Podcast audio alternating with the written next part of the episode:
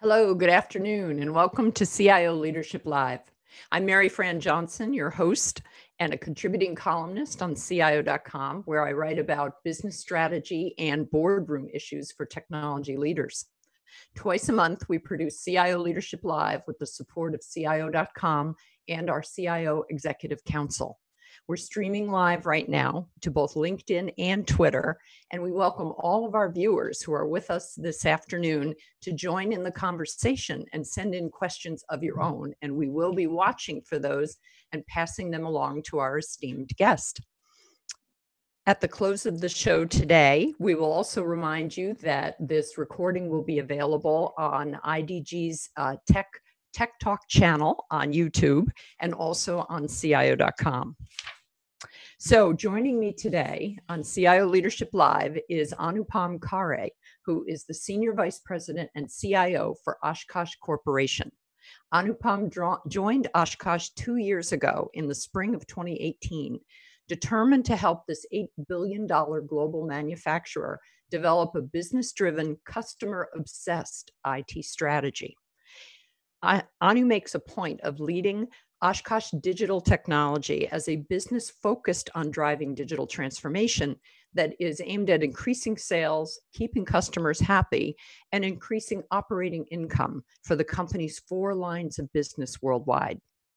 Based in Oshkosh, Wisconsin, this company employs 15,000 people it makes and sells access equipment, specialty vehicles, and truck bodies for the defense and fire and emergency and municipal markets.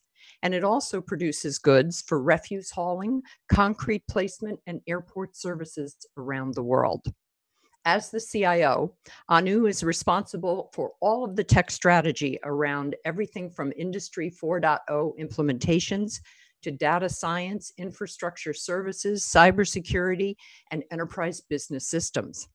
Before his current role with Oshkosh, he held various IT leadership and CTO positions at United Technologies, Koch Industries, and DuPont. Anu's global experience includes strategic and long range planning around major IT initiatives. He is an active member of IDG CIO Executive Council, as well as the CNBC Technology Executive Council and Wall Street Journal's CIO Network. And both this year and last, the team under his guidance at Oshkosh has brought home two CIO 100 awards for their innovative work. Anu, it's delightful to have you here today. Thanks for joining us.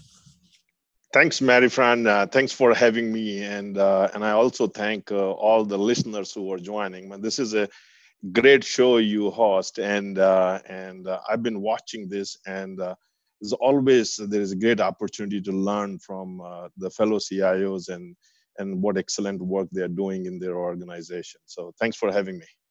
You're, uh, you're very welcome, and I couldn't agree more. I think I've I've found that no matter what industry CIOs we're talking to, uh, you're all trying to solve similar problems and bring the same kind of technology advances and, and business strategy help to your companies. So we often start out the show by looking at well it used to be it was so fashionable to look at industry disruption and what's going on in the world and and usually you'd be talking then about emerging technologies and competition from startups these days when we say disruption of course we're thinking of the covid crisis and the pandemic state that we've all been in for the last 2 months so let's start out by talking about how the crisis has been impacting Oshkosh and all the people that work for you and also for your IT team. Yeah, let, let me step back and uh, basically uh, define uh, and introduce Oshkosh. And Oshkosh basically, I think, is a, a purpose driven company. And our purpose is we move the world at work. And as you described uh, pretty well, that we are a diversified global industrial company, uh, mm-hmm. our purpose is defined by some of the examples. I give example of uh, we design and build fire trucks, and mm-hmm. Those fire trucks help our firefighters respond in an emergency situation when you and I are running out of a burning building right? So so that's just a simple example of every product every segment has a has a mission and we move the words and word uh, word at work. So that's our purpose and and so that's defines why and why is very important to connect with all our 15000 employees.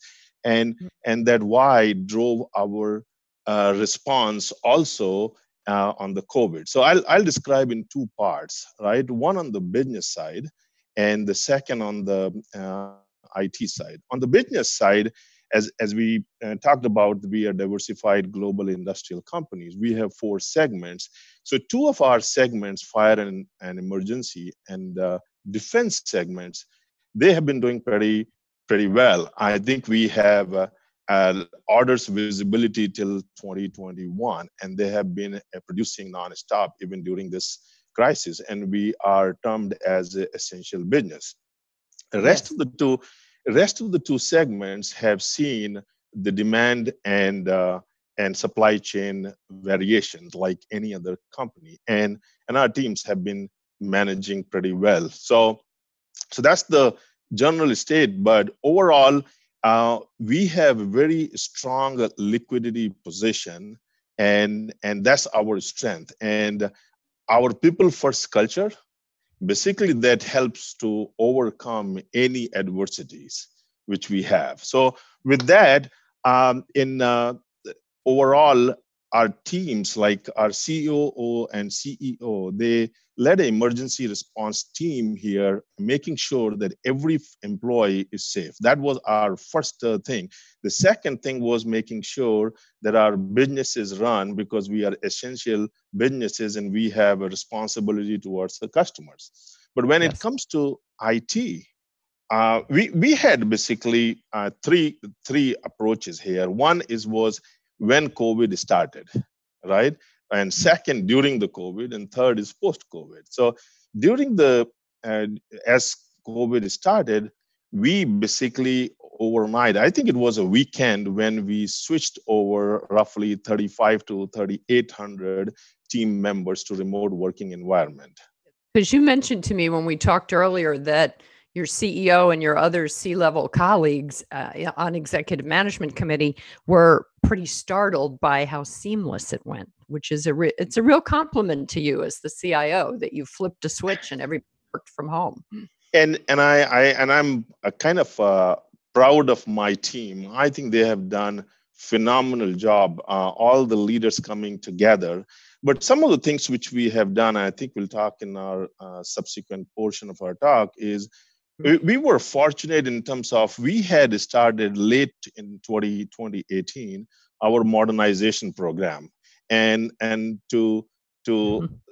to our surprise we finished that program especially two areas. One was the service desk transformation and second was the desktop trans- transformation in january of this year.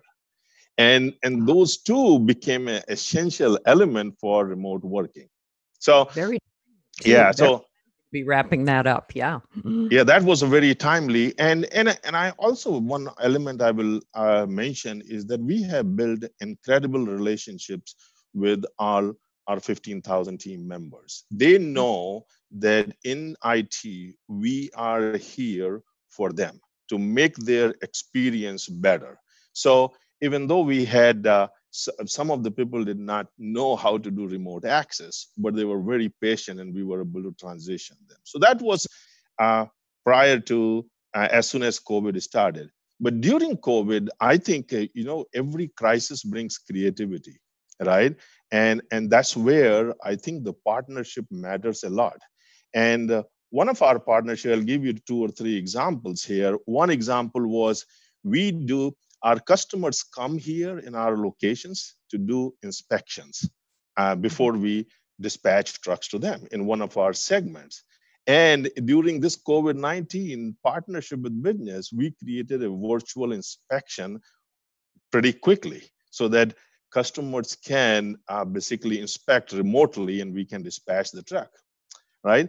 Our analytics team, analytics teams work with the supply chain to create multiple dashboards and analytics models so that we can predict and monitor the situation of our supply chain right uh-huh. and also uh, one of our team uh, team members built a bot during the same crisis for our supply chain teams so that they can reduce their work and focus on making sure supply chain. So some of the ways during crisis our teams worked, and and that's reflective of the partnership which we have built. And now we are focusing on return to the work. Uh, and I have been here for in the workplace for last 30 days. And uh, teams are coming back in the office area, and we're making sure that we basically help them from a technology standpoint transitioning in a very smooth manner.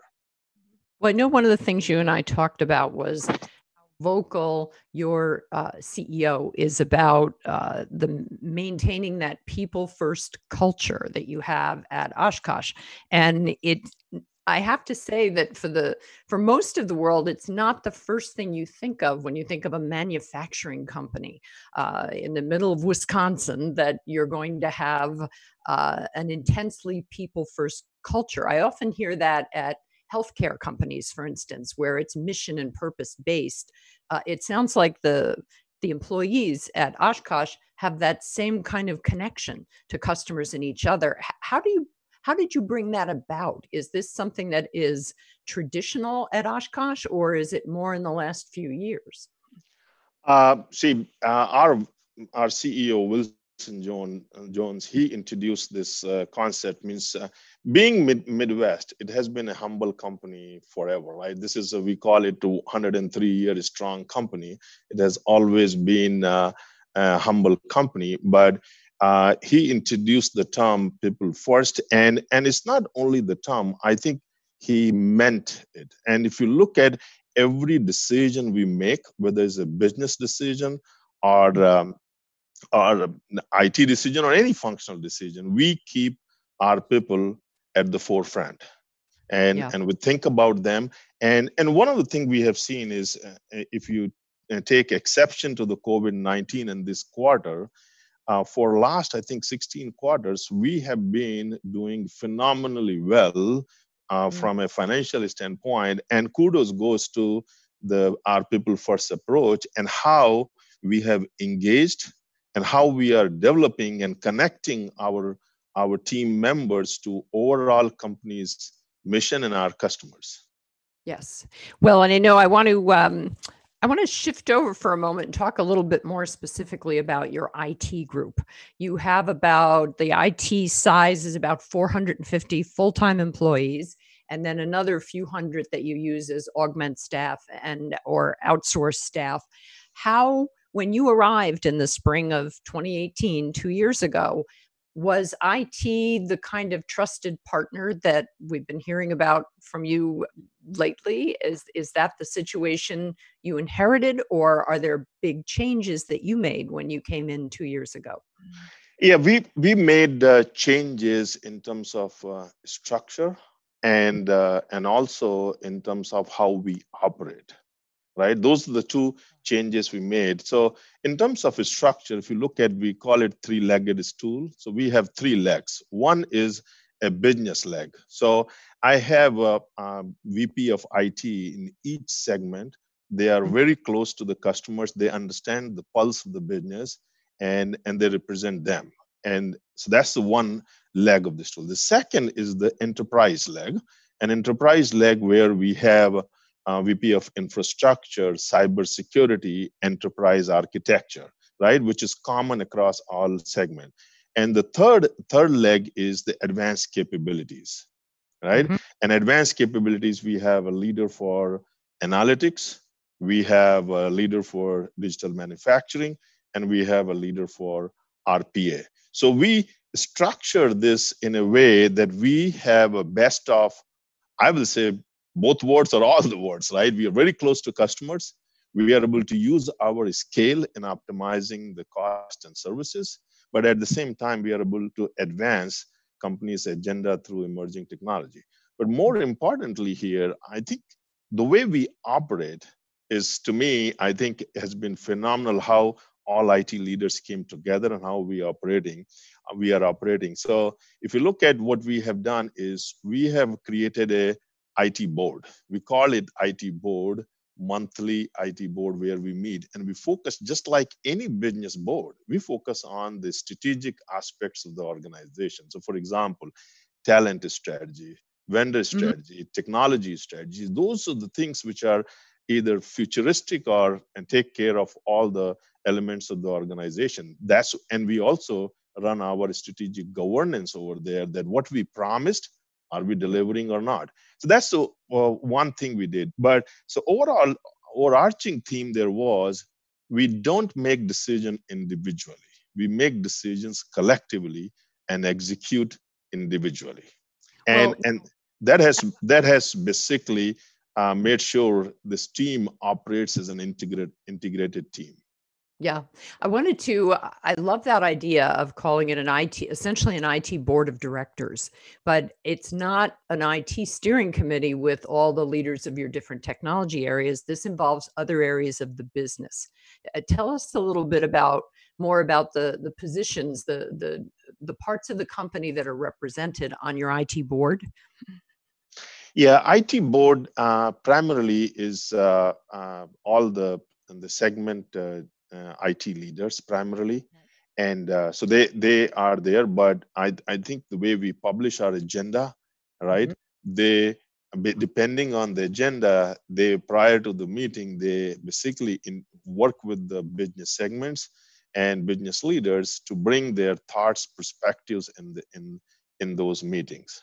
So that's how how we run. Okay. And then above that, there's another, you, you mentioned to me a portfolio committee, a group that, uh, talk a little bit about that as well, because I know you've got more than one level of governance that keeps up all this coordination. Yeah, so this was basically strategic governance IT board, and then we have uh, called a portfolio enablement board, mm-hmm. and which is called PEB, and this is an investment committee and and this is the senior le- leaders of uh, again all the IT leaders we meet on a weekly basis and and our purpose there is uh, to make sure that every work which we do right mm-hmm. uh, is it aligned with the the first thing we do is, is it aligned with the broader business purpose right? Can we quantify the value? Is it the right place where we need to invest companies money right? So those are the strategic decisions we make and and projects are prioritized uh, accepted or rejected uh, in that meeting but it, we use the term enablement is once it passes through as a leadership we are committed to make sure those things are resourced properly and delivered on time to meet the customer expectations that's interesting. Well, and you and I had talked about this. I mean, as a longtime editor and writer, I'm very big on words and word choices and how important that can be. Um, and the fact that you call it enablement rather than a review board actually gives it a different sort of feel. Uh, but in the in the bigger picture, you renamed the IT department when you got there as well. Um, talk about why you're calling why IT today is called digital technology. Yeah, Miss, uh, I have been a, a, big fan. I think brand is important, right? Mm-hmm. And perception of the brand is very important. And uh, so our original brand was uh, back office function, right? Yeah. Which is in many places where we do excellent job in running the infrastructure, PC support, and all that, right? What mm-hmm. we uh, when we came, uh, when I came in and we all worked together towards a, our vision, one of the element of the vision was, is, um, which is, this is how we define our vision, is maximize potential through technology. Mm-hmm. That's the vision we came. And when we talk about maximize potential, we talk about potential of our people. How do we make them more productive through technology? Uh, and basically potential of data. How do we use the data? to make better decisions protect uh, basically assets how do we make our assets more productive so these are the uh, elements we basically have uh, chosen so with our new focus we as a team decided we need a different brand right? Mm-hmm. and we different brand so that people can associate with that. And that's why we change. If you look at it we use the term like how do we insert technologies to make you digital technology to make you more effective? And yeah. by changing the name changing the brand right? But the important thing is we just not change the name. We took about a year to change the name because what uh, what we wanted is people should feel that there's a change before we change the name. Right. It wasn't just a label, it was actually a directional scope that you were looking at. Yeah. So when we we started feeling as a leadership team that our our team members, Oshkosh, broader Oshkosh team members and business leaders have started feeling the difference and the direction we are going. And that's where we flipped the switch and changed the name. Okay, excellent. Well, if you're just joining us now, you have uh, come upon CIO Leadership Live, where I am having a wonderful conversation with Anupam Khare, who is the Senior Vice President and CIO at Oshkosh Corporation in Wisconsin. And we welcome questions from our audience. So if you have questions of your own for Anu, please just send them in through LinkedIn or through Twitter. And we're watching those feeds and we will make sure to pass those on. Let us dive in next to um, areas of the business that you think are changing in terms of the customer expectation. I know you have a, it's a very, we've been talking about what a wonderful people first culture you have, but there's also um, a certain amount of uncertainty about what customers are going to need and want as we get more into the post COVID, the return to work world. How do you see that affecting the customers you're dealing with now and how are you plan how are you preparing for that? Yeah, so the I think the, the first of all is the there is a changing uh, customer expectation all around us, eh, irrespective of industry in which we are. And when I look at is basically uh, customers changing expectations are they're looking for simplicity. Yeah. Right. They're looking for uh, what do you call uh, um, the the trust, simplicity, trust, and transparency Mm-hmm. And simplicity means how easy it is to do business with this company, right? And that's where, number one, it comes how strongly we build a relationship with them, but mm-hmm. also from a digital channel standpoint, e commerce standpoint, how we make easy for them to uh, approach us. Then, then comes the basically transparency, right? When we say something, we deliver, right? Mm-hmm. And and what it means from a digital technology standpoint, we introduce predictability in entire value chain from ordering to supply chains to manufacturing. And that's where our analytics comes into picture that how do we make things predict? And finally is the basically trust. And trust means they are guided right? They are guided to make the right decision and they get the right product. And this is where from a digital technology standpoint we put suggestive selling in our e-commerce portal. So so in, in summary i think is the three basic change and and these are excellent opportunity for uh, it to basically help uh, meet the needs of these changes. Mm-hmm. well that's a uh, I, I think that's a very it's a very powerful word when you talk about trust. And I know that creating trust in your business leadership, um, that uh, especially with the investments you've made in IT, you'd mentioned to me when we talked that every dollar you spend, you feel like it's your very own money. And um, how is that? How is that different for you now as a CIO than it has been at some of your previous posts? Yeah. So the the trust has been in the in the we we have been talking about in like my previous roles and all that partnerships are very important. And uh, but there there was a moment in my career where basically this uh, light bulb was on and said okay the crux of the whole thing is the trust. If i am trusted as an individual leader if my organization is trusted everything else becomes easy. And and that's why i made here as personal responsibility and my team's responsibility to earn and keep that trust every mm-hmm. day. and and how do you do is these are not the words like i think actions uh, eh, speak here like so the mm-hmm. way we do our service desk right the way we do our simplest things the way we do our service desk the way we uh, empathize with our customers and understanding their needs versus telling them the, the technology. The way we show them that we are creating value at the least possible cost, though we are technology obsessed, but we are customer obsessed first. Mm-hmm. So those are the things which we do through examples uh, build trust and i see as a trust as a lubricant right and it makes the the conversation easy it makes the delivery easy. It makes investment request easy.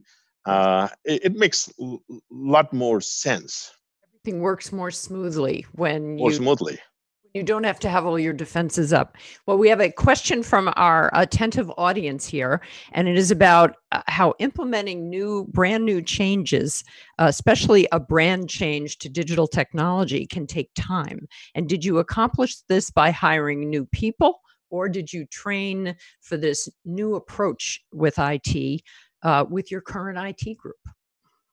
Yeah, so uh, I think uh, the first important aspect is the why, right? And this vision we came up uh, and we were very clear about a, a rollout within our DT team. So connecting people to why we are doing that was the most important thing. The second part of the question, which is around how did we accomplish this? See, this is a journey. I won't say that we are done. This is a journey. We'll con- will continue, but I think the point is we we created a mix, right? We we had some team leaders and members uh, whom we assigned to different roles. Some team members were existing in their roles, but we hired also. It was a combination of uh, transformation because the fundamental philosophy I have is people are open to change, right? People want to change if they understand why, right? And we help them to achieve that change.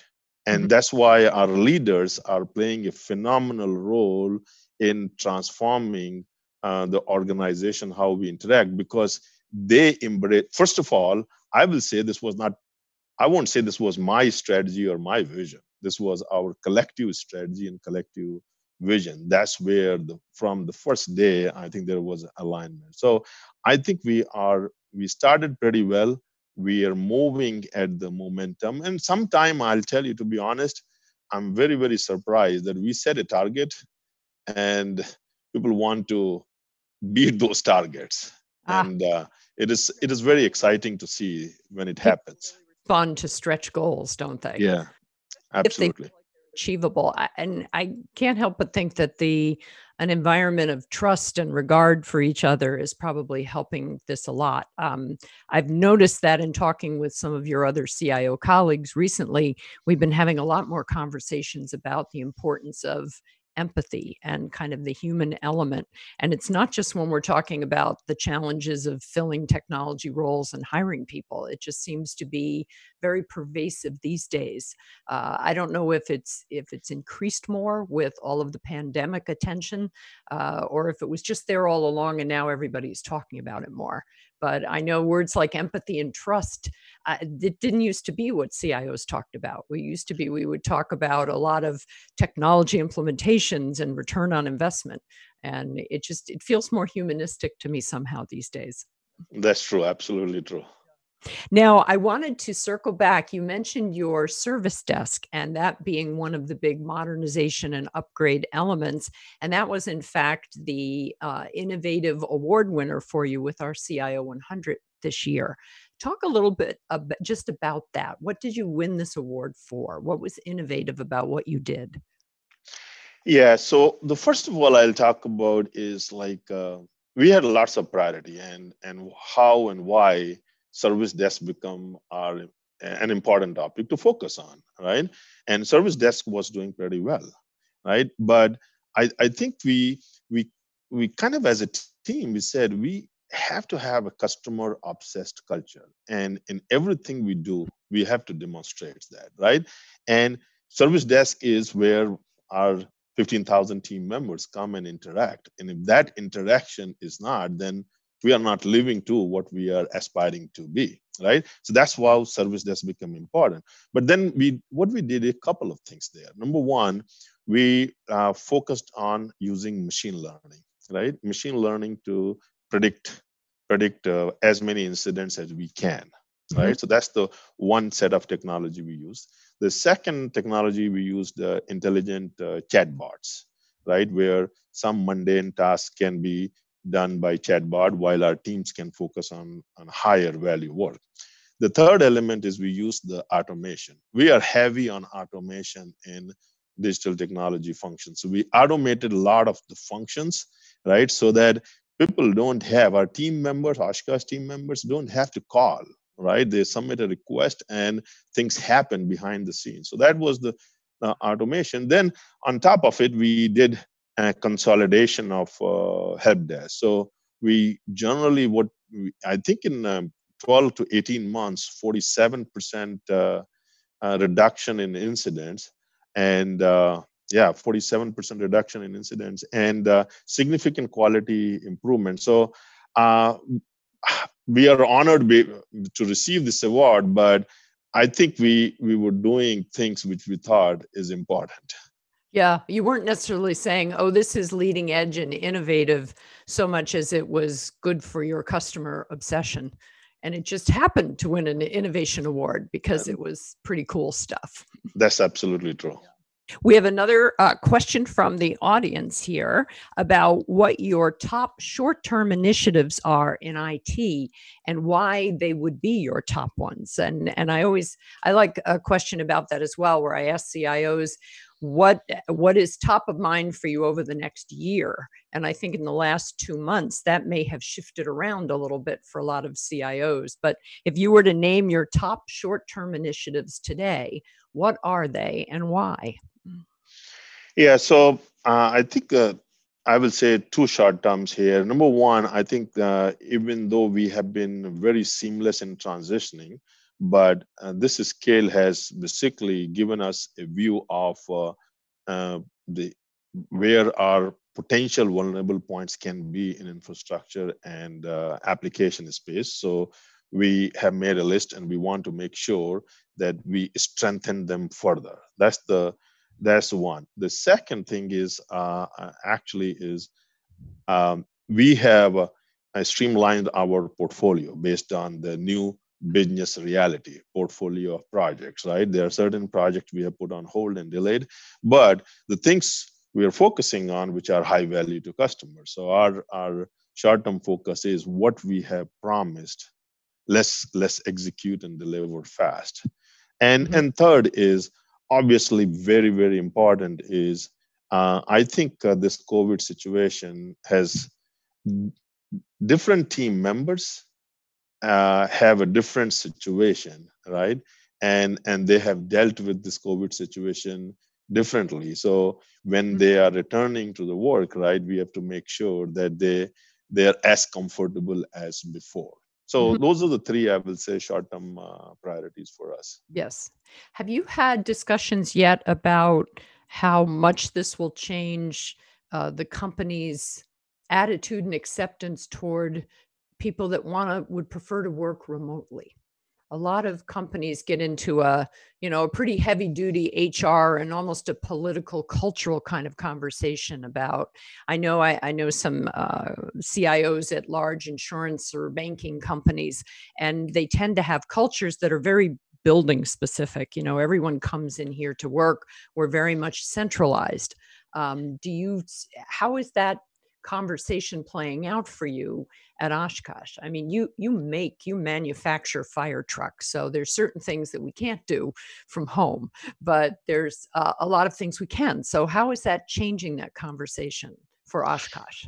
Uh, I, I think the so flexible work workplace right has been our strategy uh, even before COVID, right? So uh, yeah, that's the flexible workplace, and and that flexibility has to be determined based on the the type of work, mm-hmm. uh, the t- team member situation, mm-hmm. and uh, and and the team situation, right? So that has always been in the in in place as part of our overall people first uh, journey, right? So that will continue. However, our perspective is, I think uh, the flexibility is an important element, mm-hmm. but I think collaboration right? And many times face-to-face collaboration plays an equal ro- equal role.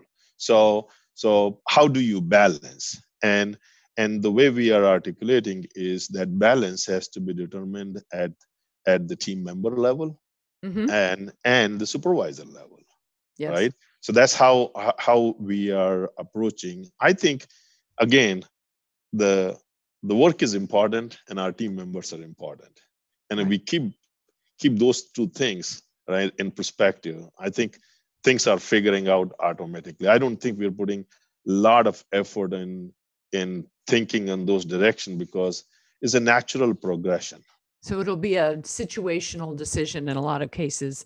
And it, so you feel that the flexibility you might have to tinker with remote versus in the building sort of conversations they're not changed in any direction uh, from covid they were pretty much ongoing already yeah and and i i will tell you means uh, if you look at our headquarters in uh, in oshkosh mm-hmm. it's the phenomenal headquarter both from workplace design and technology design is the most modern mm-hmm. facility mm-hmm. and and if you are living in the area as an employee, you would want to come and work over. It's such a cool place. So you've got a better cafeteria than they're going to be making lunch at home. Oh, absolutely. um, well, let's actually let's leverage off of that and talk a little bit about uh, talent acquisition and retention. And I mean, you you are in Wisconsin, and it gets a little snowy there in the winter. So, how what kind of talent challenges have you had over the past year, and how do you think they may change now that we are in this post-pandemic world, whatever that is going to look like? Yeah, so the talent cha- cha- challenges, first of all, I think our team has been very, very strong in the technologies which we owned, mm-hmm. right? And they were very, very strong. Uh, but we, the technologies which we are going to embrace, like data analytics and digital manufacturing, mm-hmm. uh, and that's area we are building our strength. So, so if you look at you, you're right, Wisconsin has a challenge. First of all, but the, there's a positive side. We are very highly regarded company in the this area right? Our our brand speaks as a, as a company. So that basically helps in in hiring people. But our strategy is a couple fold. Number one heavy focus on reskilling and upskilling. So last two last two years we like first year we introduced the digital foundation training 80% of the 87% of the team member took. This year we introduced an, a part of an academy 3200 courses for our team members to take any courses which you like in your area and the team is responding phenomenally. So reskilling and upskilling is one element of this.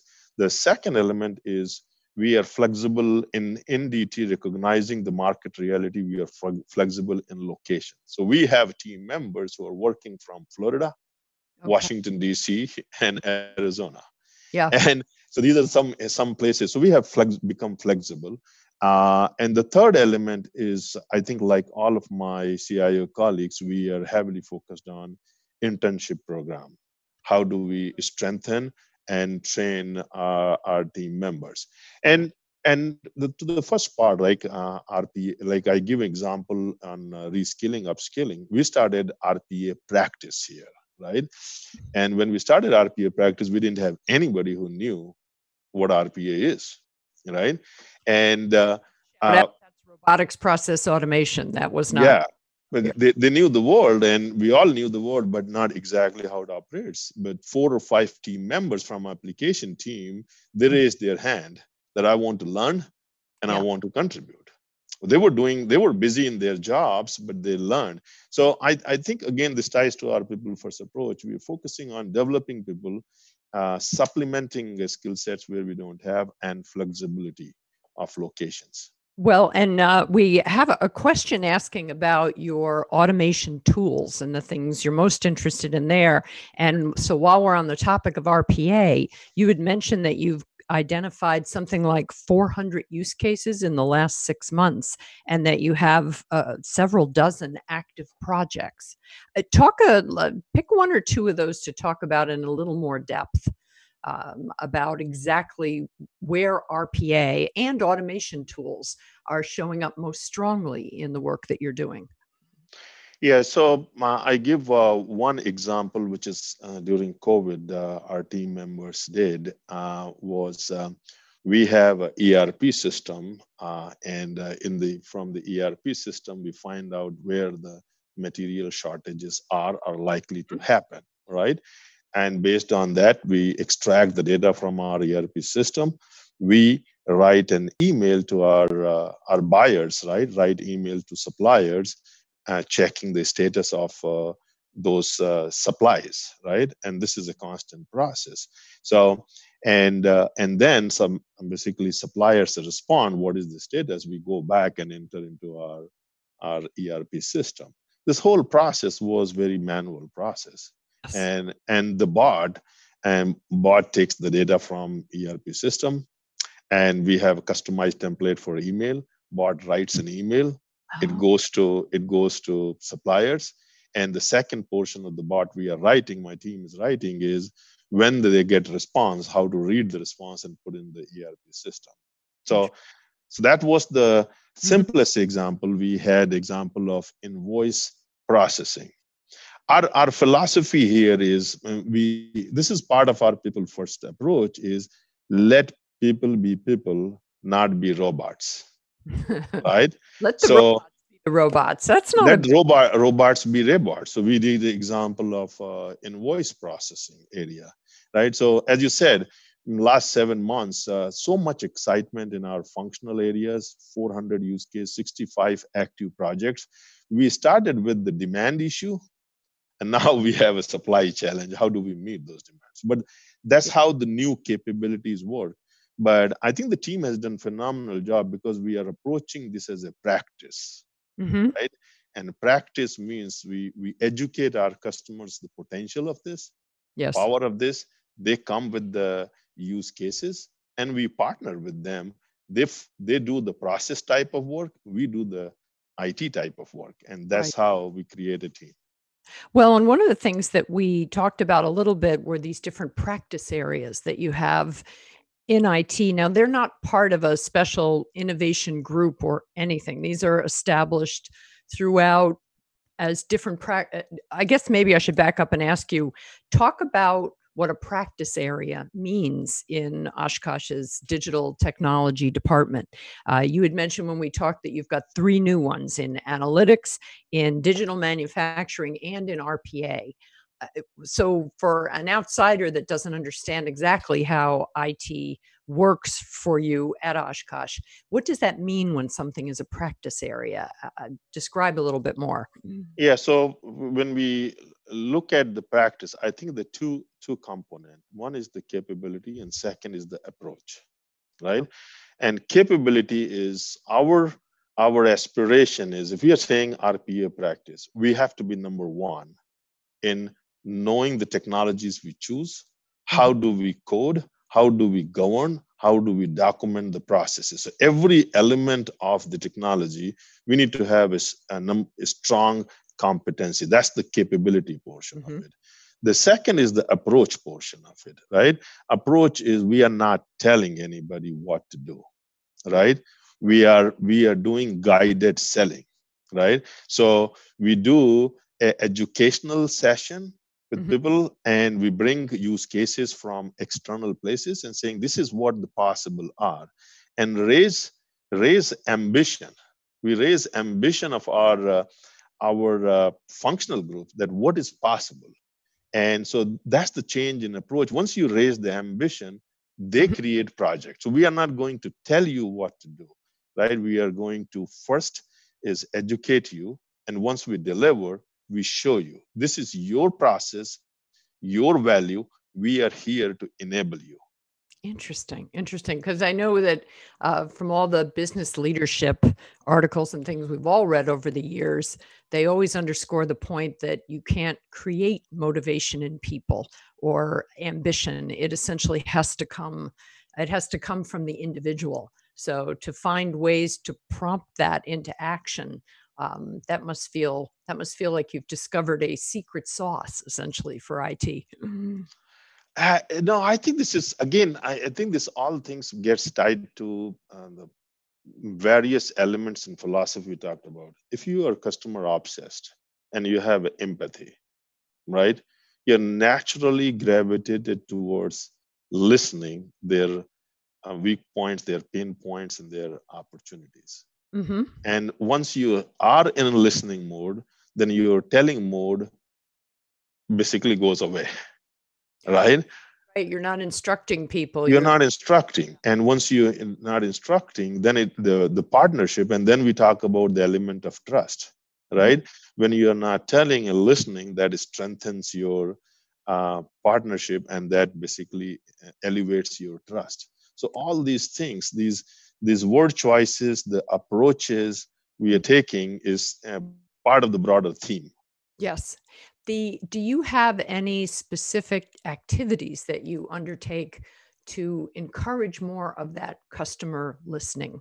You we've used the term customer obsessed a few times but you have to have you have to have the places to go to hear the customer voices and with hundreds of people 450 plus in IT they can't all be out wandering around talking to the people building the fire trucks and that sort of thing. So how do you how do you make that happen as the cio yeah so i, I think the the point is a repeat couple of things. Number one a repeat mm-hmm. communication and authenticity of leadership is the first element mm-hmm. right? So we have a quarterly all hands meeting of all employees. We make sure that we talk about and also, we don't talk about it. We take out specific examples where specific teams have demonstrated that. So it becomes a role model. So that's the communication part and living with it. The second, the, the second piece is take doing some initiatives which basically reinforces that message. So like service desk transformation, right? They're not talking about only customer obsession they mean it right? Same thing practice area so they mean it right? Uh, so those are the basically repeat communication and uh, and examples of this. And basically encouraging i make sure that first of all as many projects we have a cross functional team right? Mm-hmm. cross functional within it as well as business wherever possible. I encourage that and we make sure that happens because those are the elements which helps people to see okay it's just not word. They are see they mean it they are serious about it and they're doing something about it. Yes. The a lot of the cios i've talked with are somewhere along the road with agile practices inside their businesses and their tech organizations and not necessarily just like the scrum master agile development a particular method but just a whole new way of looking at doing business in a more agile fashion that essentially combines business people onto these teams with technologists. Where are you in that journey and how do you approach that at oshkosh? Mm-hmm. Yeah so agile i will say that we are in uh, early stage probably i will say probably six to nine months ago mm-hmm. uh, we we started on this journey and we are basically approaching it from two perspectives one is the the cultural perspective uh, the second is uh, basically processes standpoint mm-hmm. and third is the metrics right so for example uh, is if you are an agile organization, your time to respond on service desk will be keep on decreasing, right? Uh, if you are an agile organization, your uh, delivery of projects will be much faster, right? Overall, but you will be delivering. So, so th- those are the uh, metric side of culture side of it is we have been uh, focusing on entrepreneurship and inclusiveness right? Mm-hmm. and and and the element there is that everybody's idea matter and when they are included and you interact with customers then i think that itself creates uh, uh, speed in the process. Mm-hmm. and then there is a mechanics of um, uh, of agile like you sprint scrums and how do you manage projects and project enablement all those things. So we have combined all three things. But i'll say we are making uh, good progress in that area but mm-hmm. there's a there's a way to go Well, and I, I, hear that from a lot of your CIO colleagues as well. It's just sometimes I get frustrated with the fact that everything is a journey and we never really seem to arrive at the destination. But in truth, digital transformation is such an ongoing, rolling forward kind of approach. Uh, you'll never, I remember there was uh, some, I think it was the CIO of General Motors at one point was asked about when do you know digital transformation has succeeded? And he said, well, never, you never stop. You just keep, you just keep rolling forward. Um, I have a, a, question from our alert audience about meeting back to meeting customer and employee expectations and how improving technology and improving digital technology is often part of the answer, but that it it never stops, like digital transformation itself. So they want to know a little bit more from you about how are you meeting an ever increasing data demand from automation and from the data intensive applications. And that may get back to one of your practice areas in data analytics.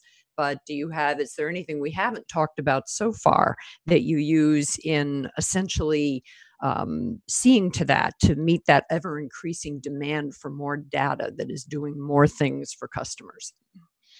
Yeah, so I, I think in our, our data journey, uh, what we talk about is uh, philosophically we talk about is data as a as a business asset, right? Mm-hmm. And and so I we we have a significant size of the data right now Mm-hmm. And our focus right now is to use analytics to show the power of what data can do. That's the one element of it. The second element of it is that strategically, what data we need to acquire. I, I believe that we need to have more data than we are we have, right?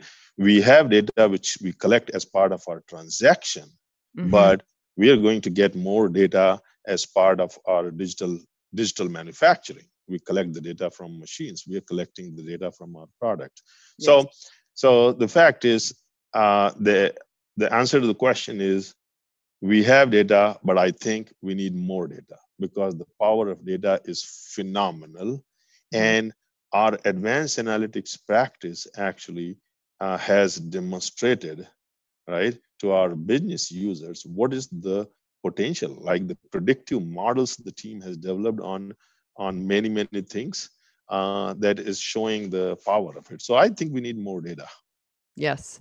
Well, and I'll bet a lot of CEOs would agree with you on that too, because over the years, I know I've I've talked with many CIOs who have related conversations they've had with their chief executive officers, who all seem to believe that there is gold in those mountains of data. And what are you doing to get me more of that gold? You know, if anything else, that is what I think has uh, has sparked so much spending on data analytics and data warehouses and data marts and all that. And that certainly seems to be one technology area that always comes up in a conversation about digital transformation of any kind. Uh, the, the data is paramount to that.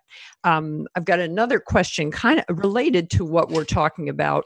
Um, about uh, this one is let me see how important is taking uh, the cost takeout mechanism during these difficult COVID times? Are there levers that are contributing to reducing costs? Is digital transformation one of those levers? And the bottom line question is how are you managing capital projects that today might have become more discretionary?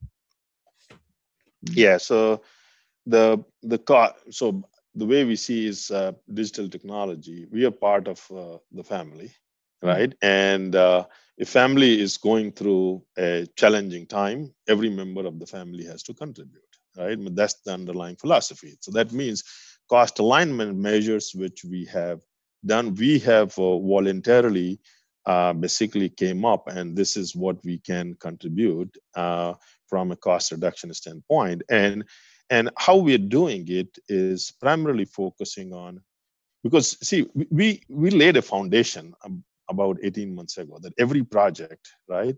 Every project we value based on five year NPV, right? And and once we have a value clarity, and then we have external spend. So what we do is that we look at like what we have done during uh, COVID crisis is looking at all the high NPV oriented projects. Yes. Right.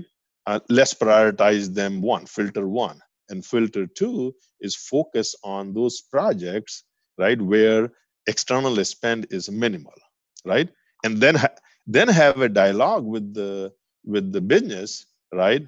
There's a mm-hmm. capital capital challenge. This this is an expense challenge.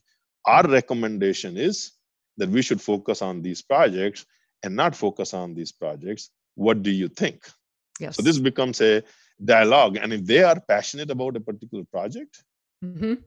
then then they will find money somewhere yes so so that's that's how we we are doing it okay and so and the npv that's net present value that's that's a net present value five year npv we do after tax is just like uh, mm-hmm. we we mimic the business investment language, uh, language. so exactly. They do all the projects on five year npv and except some longer we exactly so so our vocabulary has become very very common which is great because I know that's something for all the uh, many years that I was the editor in chief at CIO magazine. we were we often wrote articles about that whole biz- business language about speaking in you know eh, speaking in the same language as your business partners and that was just it, it was such a common theme over the years. Maybe it's because we all talked about it for so many years. It just it seems to have been very broadly adopted by cios that are having a lot of strategic success with their companies. Um, i hear a lot more about npv now uh, I might have five years ago, for instance.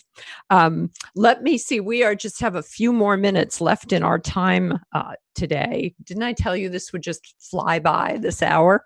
Um, and I wanted to talk about some of the leadership lessons that you have learned along the way.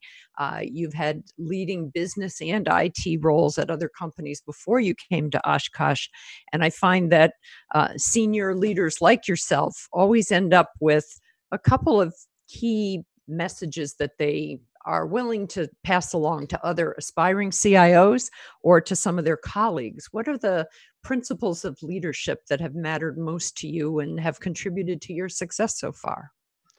Yeah, I will say I, I put uh, lessons which I learned in probably three uh, three categories. One is definitely we are in the people business. We create value through people. Mm-hmm. So so culture and especially the learn creating a learning organization right which constantly learns is a very very important thing.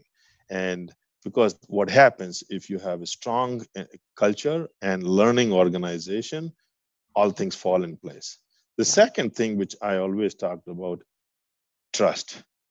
Building and elevating trust on everyday basis with your employees with your peers with your business is a important lubricant. So people trust. And third thing, which I do is a prioritize. We all are inundated with whether it's email or projects and all that. So I use, and I have learned to use, still learning it, is 80-20 principles. The 20% of the projects create 80% of the value. Focus on that, right? So 20% of the task creates 80% of the value. So I will say people, trust, and 80-20 prioritization are the three things I have learned in my career. There are many things I learned, but I, if I have to pinpoint top three, these are the top three.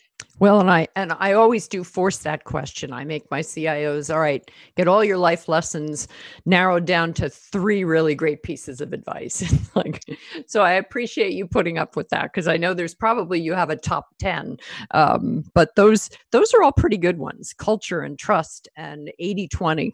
And my my only issue with 80-20 is that it takes so much perspective to actually figure out that 20%. And I think that that's that's an art and that's why I said I'm still learning. We all are practicing and learning every day.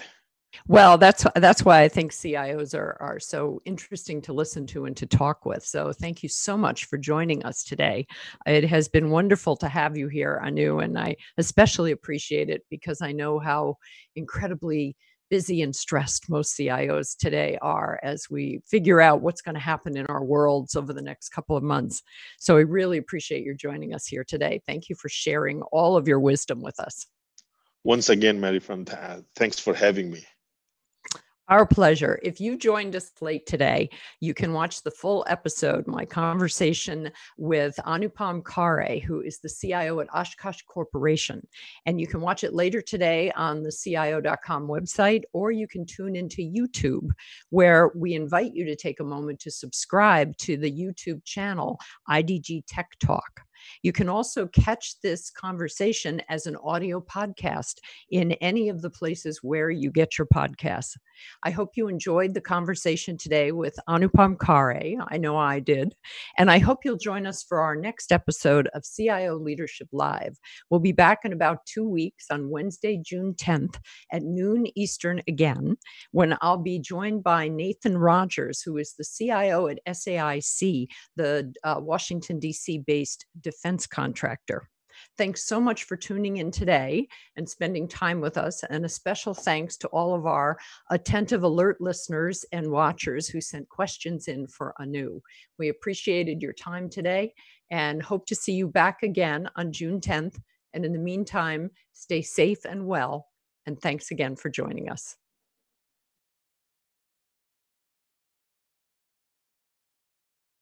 This podcast is produced by IDG Communications Incorporated.